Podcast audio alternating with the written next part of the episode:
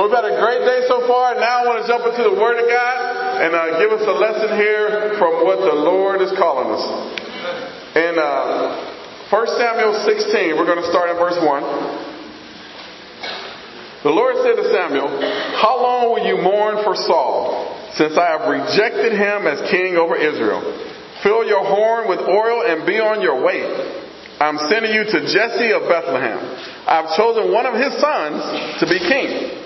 But Samuel said, How can I go? Saul will hear about it and kill me. The Lord said, Take a heifer with you and say, I have come to sacrifice to the Lord. Invite Jesse to the sacrifice, and I will show you what to do.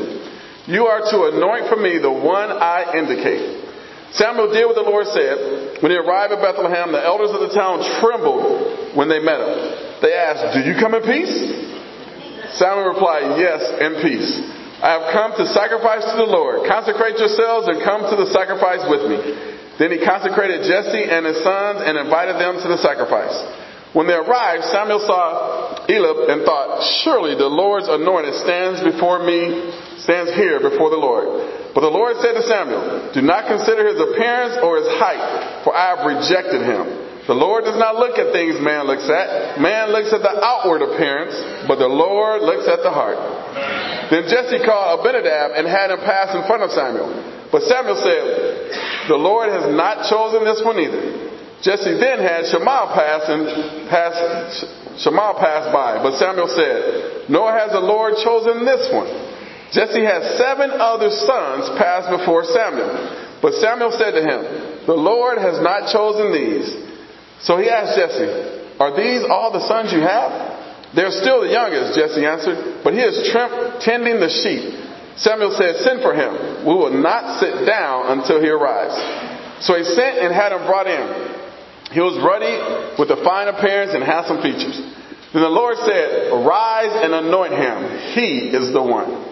So Samuel took the horn of oil, anointing him in the presence of his brothers, and from that day on the Spirit of the Lord came upon David in power. Samuel then went to Ramah. Let's go to God in prayer. Almighty God, I pray that you will help us to focus on what you want us to hear in today's lesson. God, that is your words being spoken, not my thoughts and my feelings, but it's your word that's being spoken to your people. Father, thank you so much for all the many blessings you've already done, but I pray now a special blessing upon us as we hear your word and get the message that it applies to our hearts and that we walk away different people because of it. We love you and thank you in Jesus' name. Amen. And this is, passage is, is very striking. This is one passage that when we look at, everybody wants to go back and let's just focus on verse 7. Because in verse 7 it says, God does not consider our appearance, but He considers our hearts. And we really like that scripture. I like it. We really like that scripture because the first thing we do is we think about everything that's wrong with us. We try to look at ourselves. Let me give you an example. If there was a picture of 30 people and you were one of them at the 30, when you look at that, what you going to do? You're going to try to look for you. Where are you in this picture? It don't matter who's around you, you're going to be looking at how, how was my smile? Was my eyes open? What's my wearing? 30 people, you're going to be concerned about you. I do it because sometimes we're more concerned with our flaws than the overall big picture of what's really going on. Well, here, it's not so much the fact that God just looks at our heart, which is incredible, don't get me wrong. But the thing that stands out here is that God notices us in general. Not just a heart. Think about it. All that He's doing, God still notices you. He still notices me. He chose David, but yet He noticed all of His brothers. He knew them by name. He didn't just say, oh, those his brothers. He called them out by name. He knew exactly what it was. It's like it says in Hebrews 4. Everything is uncovered and laid bare before the eyes of whom, so we must give an account. God notices you. So many times we're thinking, God's blessing this person. look what God's doing in the voices group. And look at how when George talks, people listen, like E.F. Hutton. He's just up there talking like that. We're just so enamored by else. But you forget, God knows you. It doesn't matter what everybody else is doing. God notices you. And so I'm asking myself, why did God choose David? Well, I think God saw two things in David, which is the same two he sees in us. The first one is this. He saw an ordinary guy.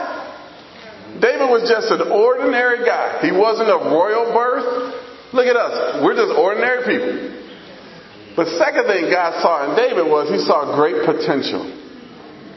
You know what? We don't get as many amens on that because we don't think we have as much potential as God thinks we have. You know what it says in the Bible? He'll never give you more than you can bear. Sometimes I think God thinks more of me than I think of myself because He gives me a whole lot of stuff. But sometimes we beat ourselves down instead of realizing God has lifted me up. He's not beating me down, He's noticing me. And so I want to talk about these things because the second thing is important that God notices us. That means He has a plan for you. You are here today so you can see this hope presentation. So you can see these people getting converted. So you can see the voices excitement. You can see that somebody that may have been met in a whole different part of the city is still being converted here. You saw something today to build your faith for whatever reason. God said you need to be here. Even though you felt like sleeping in, you didn't feel like coming, your foot hurt, your back hurt, your bunions hurt, all that's going on, you still made it here today. Because he says in Jeremiah 29, God knows the plans he has for you. Plans to prosper you and not to harm you.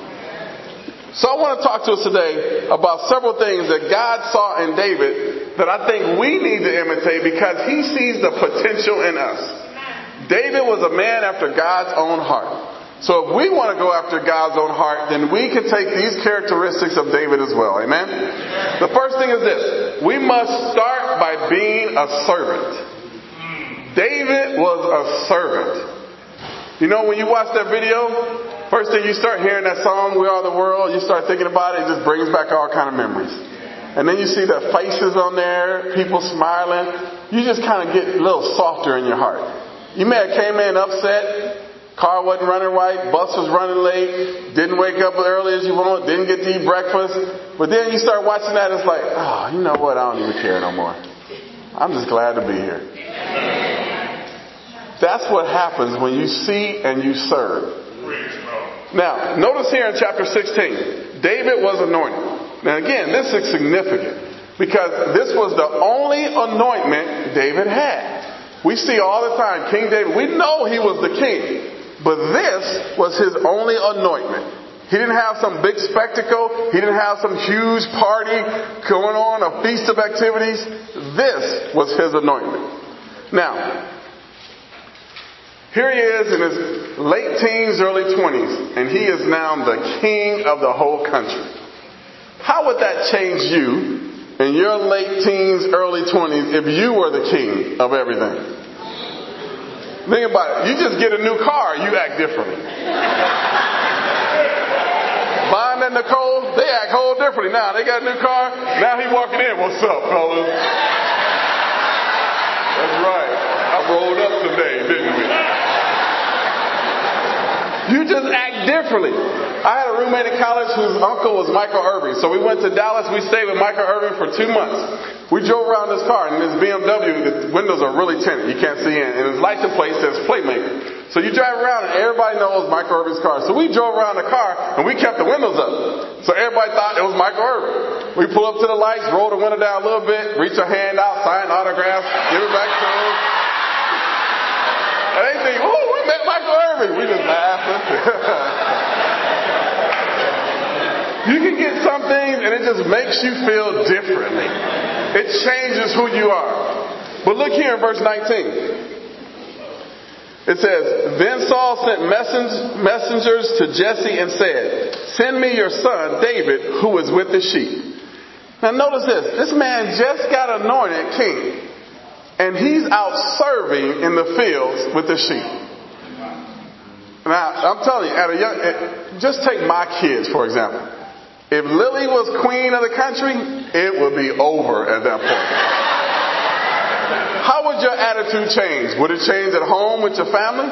Would it change with you cleaning your room? Would it change with you just wanting food to eat? What's for dinner?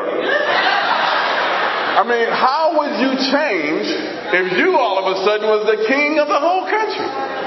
Here's the king out serving the sheep. Because that was his heart to be a servant. You gotta ask yourself, if my family is not very serving, am I a good example of serving? I want to challenge you now to, to have a pact in your family. Talk to your family and have a little competition to see who could be the most serving this week. Not even a way, hey, look at me, I'm serving today. No, you just served. People didn't even know David was all doing this and that. They don't know what he was doing with the sheep. They just know he was with the sheep. But you, think about it. You, in your household, are you the most serving in your household? Or do you want to be served the most? Now I'm talking to everybody because your teenagers should be sitting by you too. And them little things got some demanding power sometimes. But you just gotta ask yourself, who is the most servant? Somebody can step up and be an example. I want to be the most servant in our house this week. Amen. Look at verse 20. It says, so Saul sent for him, and then it says, so Jesse took a donkey loaded with bread, a skin of wine, and a young goat, and sent them to his son David to Saul. David came to Saul and entered his service. Saul liked him very much, and David became his armor bearer. Now again, an armor bearer is somebody that carries the armor out to the war, out to fight, but you're also in front of the person that's back there. So the person that's fighting is back there and you got all the armor. Your role is protect him, to make sure if there's a threat that you take care of the threat. So here's the king who now becomes an armor bearer for somebody. You got to think about his attitude. He said, I'm the king. I know it. Saul don't know it, but I know it between me and God. So I'm just going to be a servant. I'm not going to feel entitled. I'm just going to be a servant. Look at verse 22. Then Saul sent word to Jesse saying, Allow David to remain in my service, for I am pleased with him. Whenever the Spirit from God came upon Saul, David would take his harp and play. Then relief would come to Saul. He would feel better and an evil spirit would leave him. David was called into Saul's service. He was out watching the sheep. Then he came in and served for the king. Then he go, watch the sheep, serve for the king. He is the king. He pulled double duty, serving his country and serving his family without complaining or arguing. That's a big key to this story. He did this without complaining, without arguing, without grumbling. Let me ask you, see, there's, there's a whole lot of ways we could be a servant. You say, well, I just can't get out and do what they did in the video. I just can't be an usher walking up and down the stairs. I just can't do. Maybe you can. That's fine. But you know what? You can be a servant as a mom, as a dad, as a brother, as a sister in the household. You could be a servant uh, in so many different kind of ways. You could be uh, helping out with AV. You, there's so many ways to serve. But see, our problem is we only want to serve sometimes in things that we're good at. I'm good at that, so I can help serve in that. David didn't have a choice of what he had to serve in. The king said, Come and be my armor bearer. He did it. Daddy said, Go out there and take care of the sheep. He did it. Now, he could have been rebellious and said, I'm not doing it, but that wasn't his heart. His heart was, you know what? I'm going to serve and I'm going to do it well in whatever area I'm asked to serve. This is a key thing for us. Because we have to understand, I may not be good at sharing my faith. Well, that doesn't mean you're exempt from doing it. The Bible says this is what we need to do. So then we need to get some help and learn and grow in. So you may not be able to serve in that area. Well, you know what? It doesn't mean you're exempt you should never do it. How about trying to improve yourself in learning how to do that certain thing? Look at chapter 17, verse 12.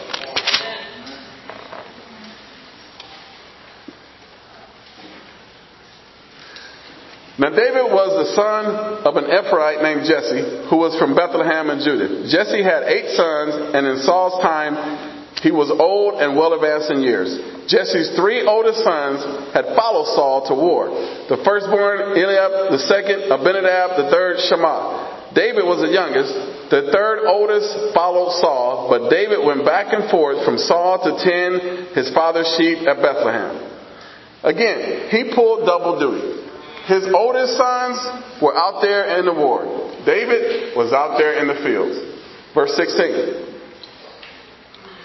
For 40 days the Philistines came forward every morning and evening and took a stand. Now Jesse said to his son David, Take this ephah of roasted grain and these ten loaves of bread to your brothers and hurry to their camp. Take along these ten cheeses to the commander of their unit. See how your brothers are and bring back some assurance from them. There with Saul and all of the men of Israel in the valley of Elah fighting against the Philistines. Early in the morning, David left the flock with the shepherd, loaded up, and set out, as Jesse had directed. He reached the camp as the army was going out to its battle position, shouting the war cry. Israel and the Philistines were drawing up lines facing each other. David left his things with the keeper of the supplies and ran to the battle lines and greeted his brother. Again, David is still out serving because that was his role, was a servant. Verse 23. As he was talking with them, Goliath, the Philistine champion from Gath, stepped forward, stepped out from his line and shouted his usual defiance, and David heard it. When the Israelites saw the man, they all ran and hid in great fear. You know, the second thing we need to see from David, not only was he a servant, but David was a man of confidence. David had confidence. Here he is. The dad says, Hey, I got three sons that are out there. Why don't you take some bread, take some cheese, go on up there, see how things are doing, and find out, bring back some insurance. So now they're all lined up for war. They're lined up for battle. And then here comes little brother. Hey guys, what are you doing? How's it going? You know it just irritated them. They ready to go to war and this little gnat is flying around asking me how am I doing. Got this big old giant there and here he is. But his attitude was, you know what? They started shouting defiance against God and it says all the Israelites, they just ran. And so David's standing there like, where y'all going? Don't y'all hear what he's saying about our God? And y'all just gonna leave like this? Here's the little brother now, just standing out there by himself because everybody else done ran. And he's like, What in the world are y'all doing? Are we not listening to the same thing?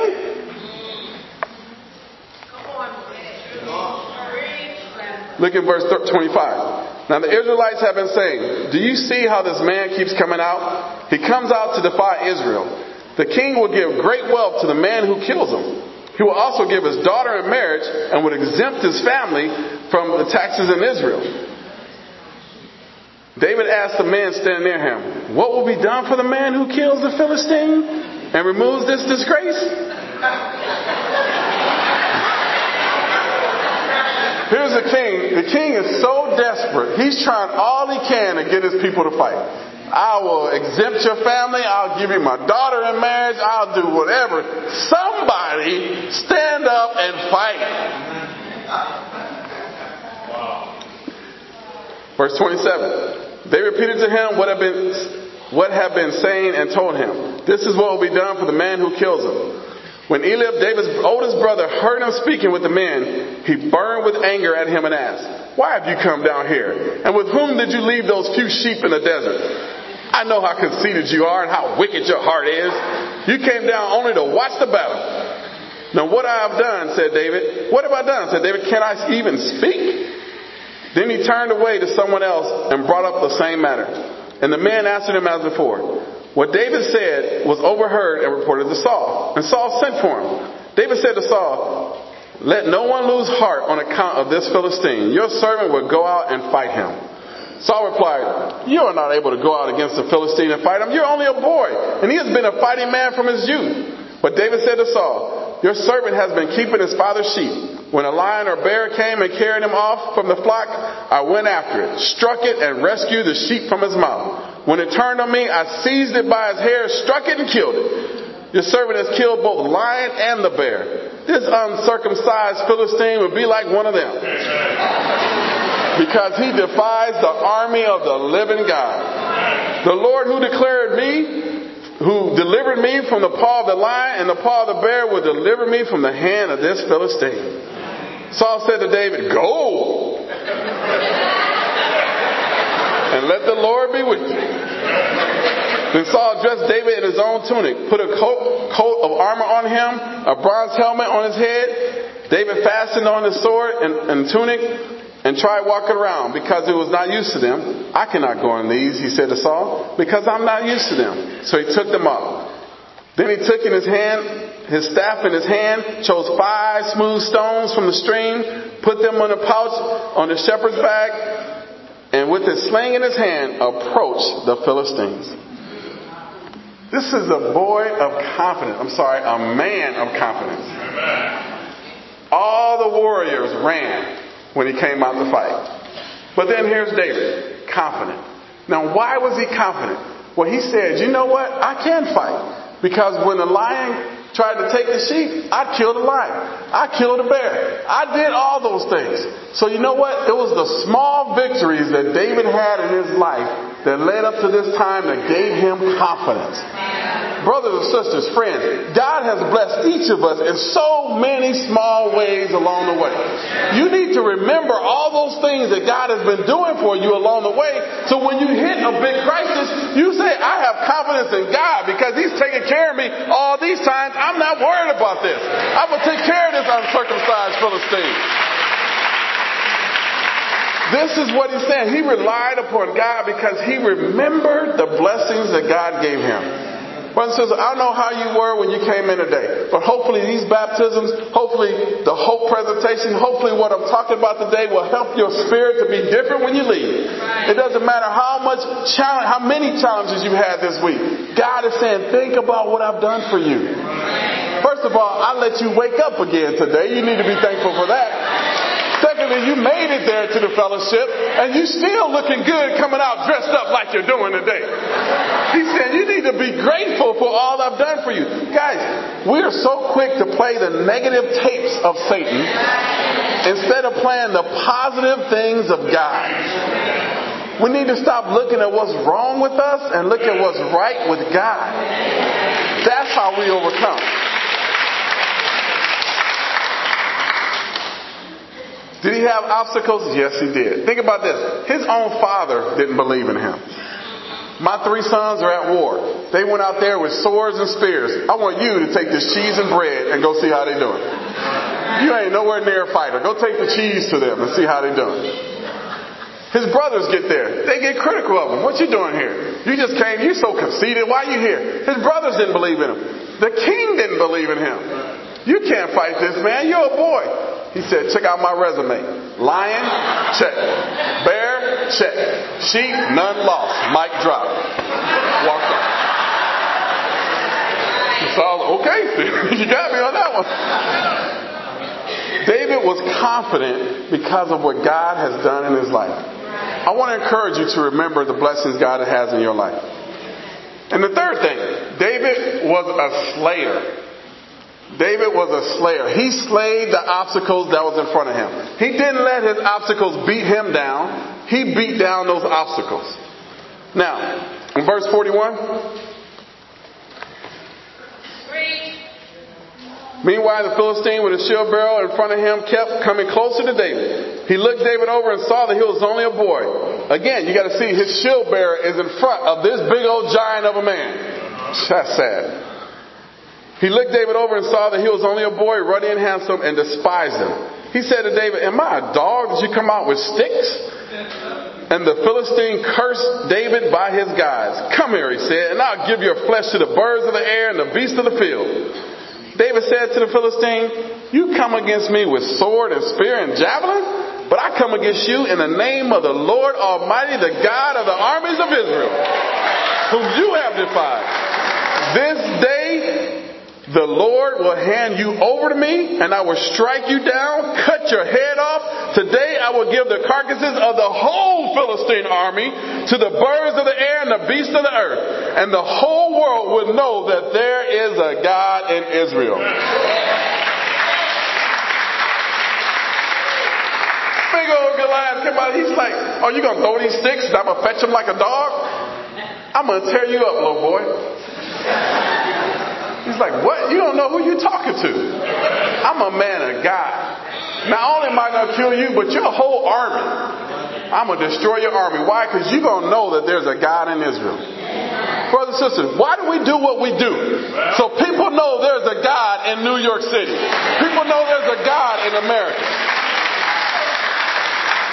Now then you gotta see, David wasn't dumb. And sometimes we, we act like, okay, I'm gonna pray about it, and even if it's something dumb that I do, God will deliver me. Whoa, wait a minute, back that up. David wasn't dumb. He took five stones. You know what? If that first one missed, he got five more. Four more. Little slip up, my bad. I'm the brother on the fifth floor. You know,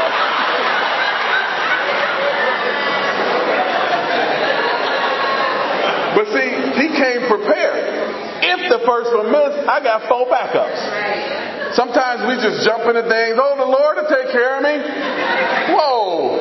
David had confidence, but he just wasn't a, a dummy. He's like, you know what? I need to at least be prepared. In other words, let me give God something to work with. Why make God work harder for my unpreparedness? Guys, this is part of a problem for us. We need to make sure we're giving God something to work with. We just expect Him to do it all some of the times. That's not the way David was. He said, you know what? I'm going to go out there and I'm going to fight this fight. He went out there, he, he was running. He didn't just walk up, he ran up to Goliath and he was swinging at it as he did.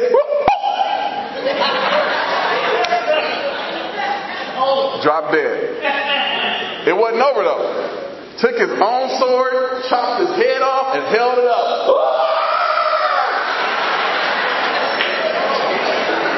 now imagine that scene. Blood coming on down this thing, got the sword in there. Oh, y'all were happy a few minutes ago. Don't turn on me. And he's just shaking the head. And all the Philistine army started running. I can't do it, I'm hurt. But he started running. Exactly what he said would happen happened. Because he had his confidence in God and not in himself. If his confidence was in himself, he would have been thinking, when I sling this rock, will it hit? What if it missed? What if it goes too high or too low? He would have been so concerned about him that God would not have been in the picture. All he did is trusted in God and slung it, and God guided that rock to the right spot that killed him. If it was him, it could have hit him in the chin. That might have been done for David. But God guided that to the right spot to take him out. Guys, we have to trust in God. We have to rely upon God. Give him something to work with, but we have to rely upon God. So we need to come and be prepared for tomorrow. What do we need to do to be prepared for tomorrow? You do the little things that no one sees. This is the first step in being prepared. You do little things that nobody sees. He was out fighting the lions and bears in the desert. Nobody saw it. Nobody knew about it. But that prepared him for this major battle. Secondly, you ignore the false gods. Goliath worshiped the false gods, but David served the one true God. Thirdly, you got to reject failure as an option. Too many times we don't even try because we're worried about if we fail. So we're so worried about failing that we don't even try. He said, you know what? I'm going to still do this. My daddy didn't believe in me. My brothers didn't believe in me. The king didn't believe in me. But God believes in me. Because God sees the potential in me. And then fourthly, you have to close the back door. David stepped across the battle line. There was no returning once he stepped across that line. Guys, when you say Jesus is Lord, you need to close that back door. It should not even be an option of, you know what, I don't think I'm going to come back or I'm not going to continue. I'm not, that should never come out of your mouth. After all that Jesus did for you, the thought of leaving Him should never enter your mind.